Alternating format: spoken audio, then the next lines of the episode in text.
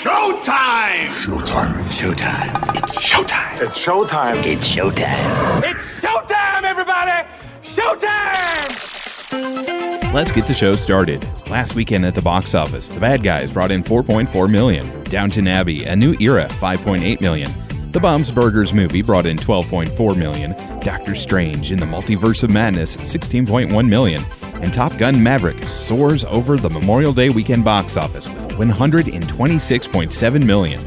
It's a light weekend at the box office, likely because no one wants to get into a dogfight with Top Gun Maverick. However, there is a new movie at the box office, Watcher.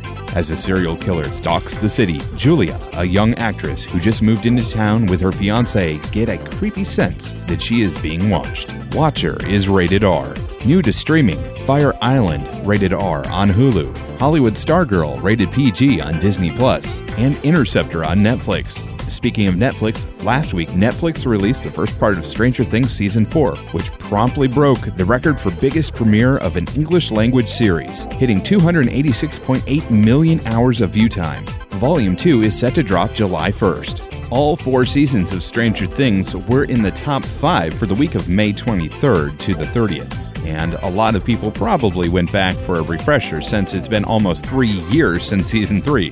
There are a few things to look forward to in June. Adam Sandler's basketball flick Hustle arrives on Netflix June 8th. Jurassic World Dominion opens on the 10th. A new Toy Story spin off called Lightyear lands on June 17th. And the big new Elvis biopic opens June 24th. Grab some popcorn, pull up a seat, and enjoy the show.